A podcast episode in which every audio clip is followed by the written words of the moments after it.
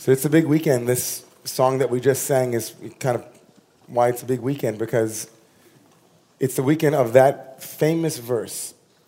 Now make for me a sanctuary, and they will make for me a sanctuary that I may dwell within them. Make a sanctuary. It's sanctuary Shabbat. It is the parsha of the sanctuary, of the beginning of the building of the tabernacle, of the Mishkan, the sacred portable amazing mobile app that the Jews had, the Israelites had in the desert for their logon. It was a great Wi Fi hotspot.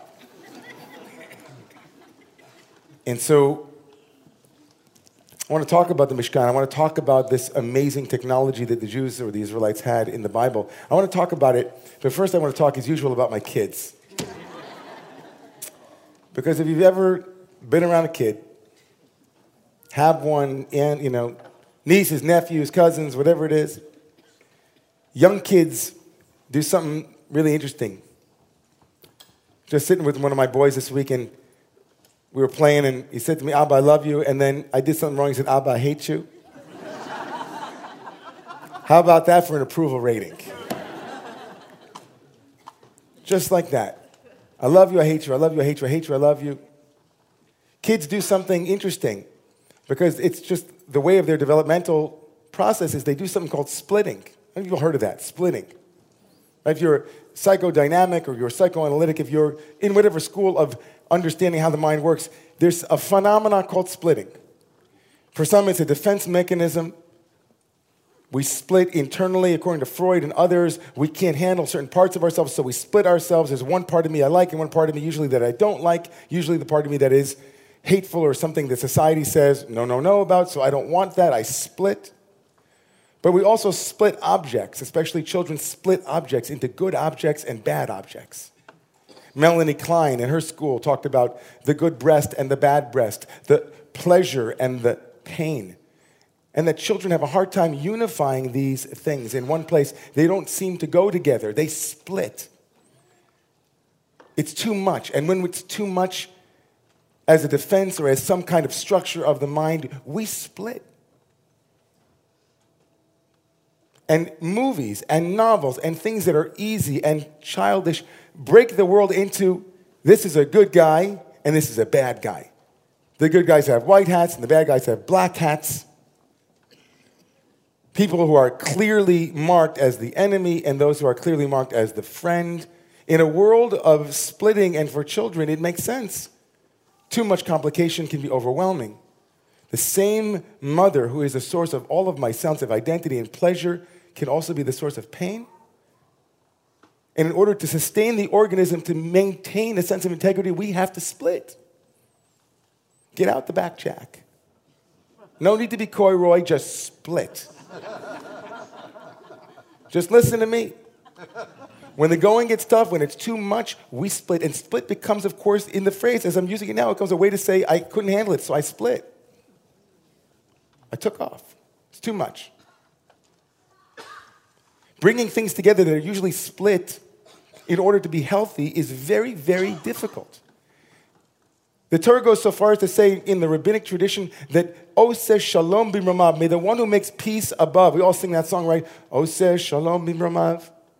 The rabbis say, why is that an interesting notion? The one who makes peace bimromav in the upper places. May that one also bring peace here. Let that peace above be peace below. What kind of peace above? Did anybody ever hear of there not being peace above?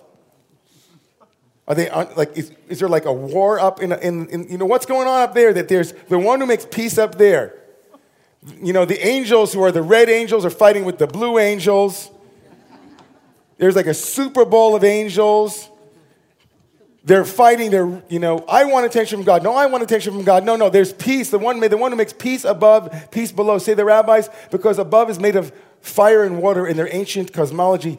There were elements that were irre- irreconcilable. There were elements that couldn't come together. May the one who brought together elements that normally can't be in the same place bring together pieces here below that clearly can't be in the same place. Oseh Shalom Bimromav. May the one who makes even fire and water find a way to be together. Bring us together here below. It's not an easy task. Maybe it's Herculean, maybe it's divine to be able to bring things together that don't usually reconcile. and children have that consciousness. And we would presume that as we get older, to some degree, we would actually grow in our capacity to hold pieces that would otherwise split us apart. That the mind and the heart might be big enough and strong enough to be able to hold something a little bit more sophisticated than black and white between it's clearly this or it's clearly that. And I want to use splitting as a way to understand a machloket, a difference of opinion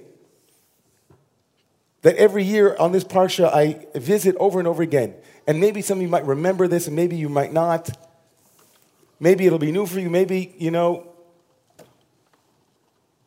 But if you've studied, you know that tomorrow morning we move from the Exodus narrative to the Mount Sinai narrative already. And tomorrow morning we're moving from the Mount Sinai narrative in Exodus to what? The tabernacle. Five Parshiot, five full chapters, the remainder of the second book of the Torah, the remainder of the second book of the Torah, which is the majority of the second book of the Torah, is dedicated to this portable Mishkan that we were talking about, this little tabernacle that could, the tabernacle that went with the Jews everywhere they went. They had the tabernacle. It followed them around. They had this portable construction that was their flexible structure. And the Torah gives us a full, almost two thirds of the five books of, of one of the five books of Moses is dedicated to this tabernacle business. And the parsha is called Truma. And the question, of course, is for some reason, the question is Is the Torah's description now of moving from Sinai to tabernacle in order? All of a sudden, out of nowhere, because of dates, because of chronology, Rashi, the great French exegete, the great commentator of the Torah, the French commentator Rashi says, you know, we're moving from Mount Sinai, and immediately tomorrow morning in the book of Exodus, we start talking about this voluntary giving to build a communal structure, a capital campaign to build a beautiful edifice in the desert. But what you don't know, Rashi says, is that chapter 32, later on, where the children of Israel sin with the golden calf, it's really in chapter 32, but it's actually, it happens earlier. It happens actually right before the instructions of the Mishkan are given.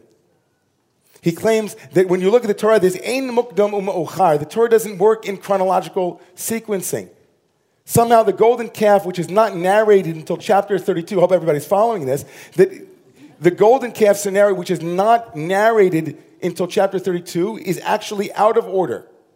Why is it out of order? In other words, why does God interrupt this story to tell you about the Mishkan? Why would the Mishkan and the instructions for the building of the tabernacle come before the actual event that preceded it?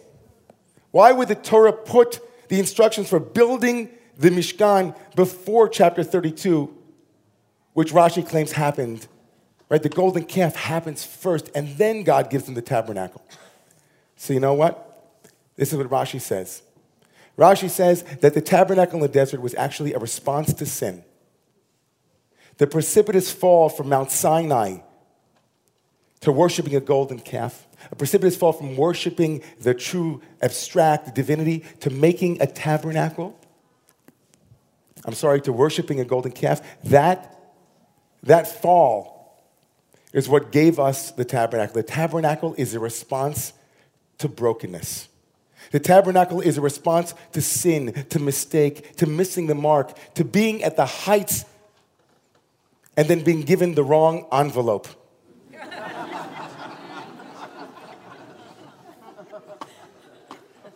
Whoops. The tabernacle, or read the community, because the tabernacle is built by individuals who each and every one of them bring their nidava, they bring their voluntary gift the tabernacle, which expresses community, is something that we are given after we've fallen. And in that model of community, the essential core ingredient of community in that model, in Rashi's model, is that we need each other because we break all the time. We need each other because we're fallen. We need each other because we, each and every one of us, comes with some chisaron, something missing, and we come together and we own that piece and we stand together as one and say, My humblest moment is your humblest moment. Each and every one of us has been on their knees. Each and every one of us knows what it is to screw up, to make a mess. Each and every one of us. And that is what one of the most defining features of what it is to be a human being. We are made of the earth. We all worship golden calves, sometimes 20 times a day, sometimes once a year. It doesn't matter. We fall. And community comes and says, Here you go. You need a tabernacle. But Nachmanides, the great Spanish exegete who lived 100 years later, said, Rashi, I don't know why you have to get so fancy. you got to tell me that what was in chapter 32 really comes before the tabernacle. Then why did the Torah do, like, Rashi has an answer. But Nachmanides says, no, the tabernacle doesn't come. The tabernacle doesn't come to teach us about the golden calf. No, no, no. The tabernacle comes to take with us Sinai. The golden calf isn't for a couple of weeks. And chronology is in place. The Torah is narrating something that actually took place sequentially. We don't have to get fancy. It's not a dream sequence. There was Sinai, and then there's the tabernacle. And the relationship between the two of them is clear. The tabernacle is a miniature Sinai. Rashi, why did you need to tell me that the tabernacle preceded the golden calf? So said Rashi to Nachmanides, you know why? Because God needed to give us the medicine before we got sick. Two distinct models of community. One is that community comes as medicine and one is it that community comes to remind us of our highest angels, who we are in our best moments, not our worst moments. To remind us of that Yom Kippur service when we were all singing together as one voice. And we all experienced some kind of unity that we don't normally experience on the New York City subway. A unity that didn't have us checking, you know. The kind of unity that comes in a blissful moment. We say, you know what? Community is that place where I am called to experience a very blissful state of connection. Community is pleasure. Community is new friends. Community is people who come and bring food to a newborn babies.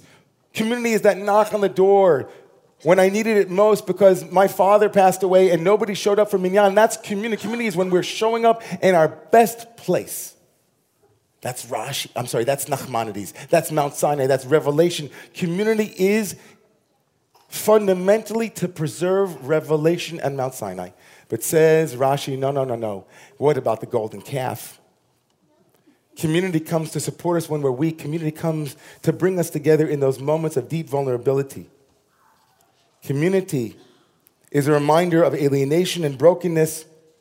That communities are safe spaces, healing spaces, reminders that all of us fall, all of us make mistakes. All of us deserve love and connection in spite of our intricate ways of breaking and sabotaging our lives. I heard Pastor Andy Stanley in Georgia. He was, he's a pastor of a big mega church in, in Atlanta, North Point Churches, and he gave a whole series on something called Addressing the Mess or Address the Mess. He talks about how God lives inside of all the messes that we make. That the tabernacle come to say, I will dwell within you even after you soiled our perfect blissful moment, even after you made a mess of the whole thing, God says community. Community as rehab. Acknowledging how many messes that we participate in and that how we are called to help clean them up. Community offers us medicine. It eases our sense of isolation, helps us get up on our feet again, and reminds us that all too often we feel alone and isolated. The Torah tells us that God is shochenitam betoch tumatam, that God lives within us even when we are full of schmutz. But here's the thing, everybody. Not only does a community function as a response to the very human need to heal and to be forgiven, to forgive and to release the burdens of the past, to relive and re embody the pageantry of Sinai not only is community both of those aspects, but community recreates both of those aspects. And if you're falling asleep now, I want you to wake yourself up. If this is a time where you think, okay, tonight's the time I'm going to take a nap, and you see somebody next to you taking a nap, wake them up.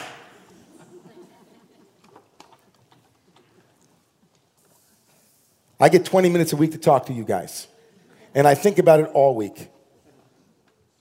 So hear this and hear it well, please. And if you're a guest, I really am happy you're here, but I'm speaking to my community. And sometimes, given who we are in New York City, there are a lot of people that show up, a lot of guests. But I need my community to hear this, and hopefully, those who are guests will take it with them too.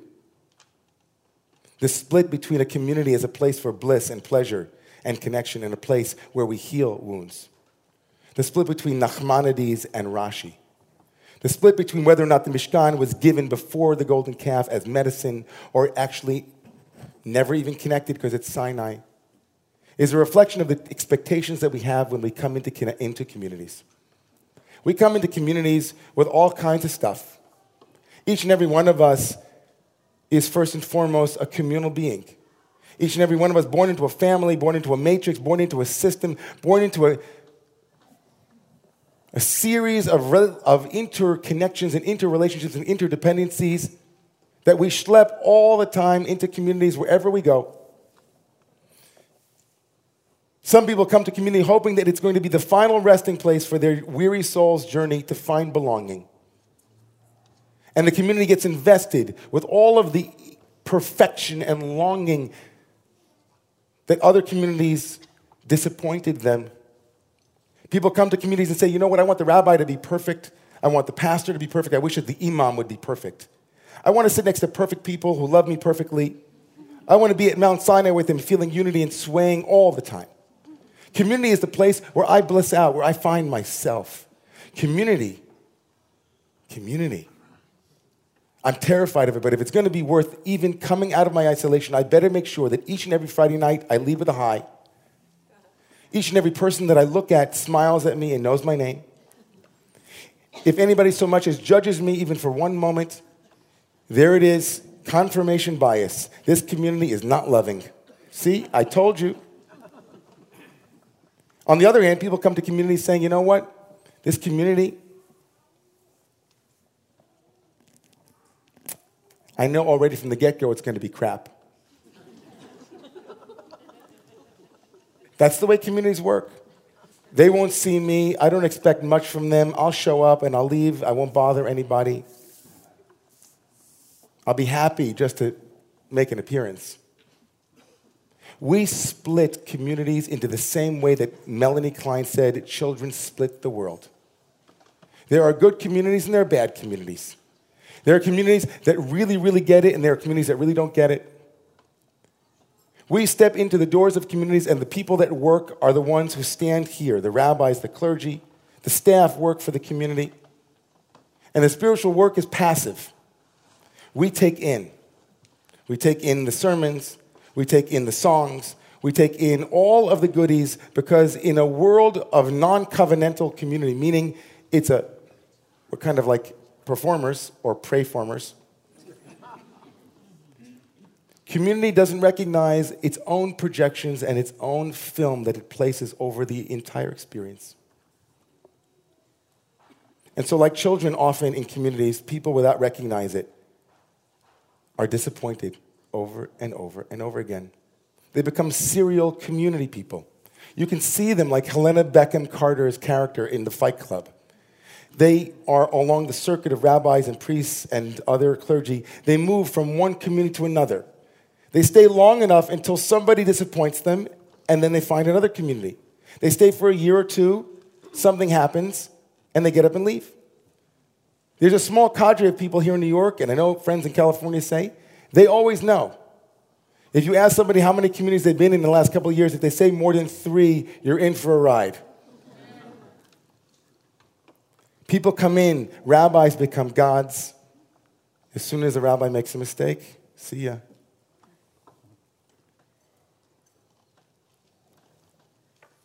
Splitting. It's hard to hear difficult things. I had a review this week of my job performance, the 360, where intimate people in my community were able to give me reflection that I very sorely needed. And I'll tell you something, that was hard. Anybody here ever have a 360? How hard is that, right? Man, we don't see ourselves, do we? So, in a community like Romemu or in BJ or Anshe Chesed or other synagogues around the country, a rabbi will get up and say, You know what, today I'm going to have to talk about the inner heart. And then three days later, you'll get five emails from people, Why did you talk about social justice? And then you talk about social justice, and three days later, you get 100 people emailing and say, Well, you know what? I thought the shul didn't mix politics with religion. and then there you are, going, Oh my God, what do I talk about tonight? What's going to be?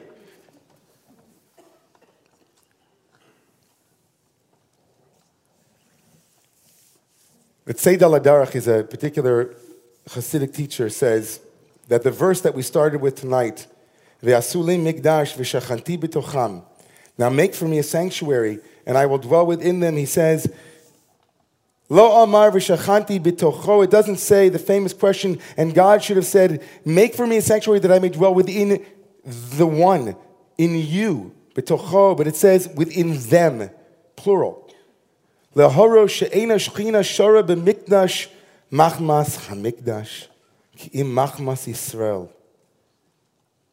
holiness of a community is because of the community. The holiness of a community is not because it is Sinai, it is not because it came after, it's because of the community. Sometimes you want to go where everybody knows your name. And they're always glad you came. You want to be where you can see our troubles are all the same. You want to be where everybody knows your name. The late great Shlomo Carlebach said, when he founded a synagogue in Berkeley, California in 1960s called the House of Love and Prayer, he was asked, What is your vision for a synagogue? He answered, Here's the whole thing, simple as it is. The house of love and prayer is a place where when you walk in, somebody loves you, and when you walk out, somebody misses you. When you walk in, somebody loves you, and when you walk out, somebody misses you. That's Romemu's mission. That's Romemu's mission. If you've been coming to Romamu now for a week or two weeks or a month or a year, and you've been sitting next to the same person, you know you don't know their name, you haven't been praying, I'm sorry. If you've been coming to Rome now for a couple of years and you keep walking by the same single person, or you look around the room and you still know the same five people that you came to Rome with, I'm sorry, that's not a Mishkan. If we walk into synagogues and we expect the work is happening here and the work is not happening here, what's the work? We are in a world which is polarizing and polarizing and polarizing, and we have to synthesize and unify. Synthesize and unify. We have to uh, refuse, refuse to make this synagogue about healing versus celebration, to make it about social justice versus spirituality. You see the way we split? It is about both and both and. Vav Asuli Mikdash, both and. This is the week before Purim. And the Rebbe say that the, the month in which Purim appears is called Adar. Some like to playfully say that Adar means Aleph Dar, the month in which the Aleph resides or lives. The Aleph is one. We are one community. We are one heart. We are one body. I'm hoping as we finish tonight's services, as we make Kiddush, as the music begins again in five minutes or so, that somebody, maybe all of you, will turn to somebody that you've never seen before and say, Hey, what's your name? I'm so happy you came tonight.